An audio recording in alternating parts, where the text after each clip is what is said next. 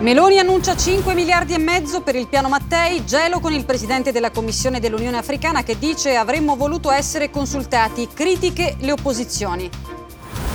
Ilaria Salis in aula a Budapest con catene ai polsi e ai piedi, il padre dice trattata come una bestia, Tajani accusa stavolta si è ceduto, la Farnesina convoca l'ambasciatore ungherese.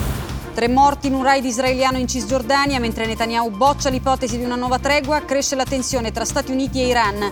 In Italia arrivano i primi bambini palestinesi feriti per essere curati.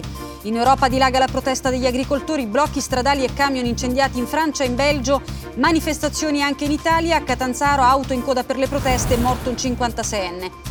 Neuralink ha installato il primo impianto cerebrale su un essere umano. Secondo gli scienziati dell'azienda di Elon Musk, potenzierà le capacità umane e curerà malattie come la SLA e il Parkinson. L'addio a Sandra Milo, musa gentile e geniale di Federico Fellini. Oggi dalle 10 la Camera Ardente al Campidoglio, domani alle 12 i funerali.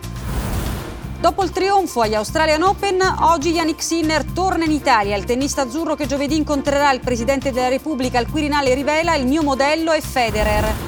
Il ritorno dei soliti idioti, Mandelli e Biggio sono gli ospiti della prossima imprevedibile puntata di Stories.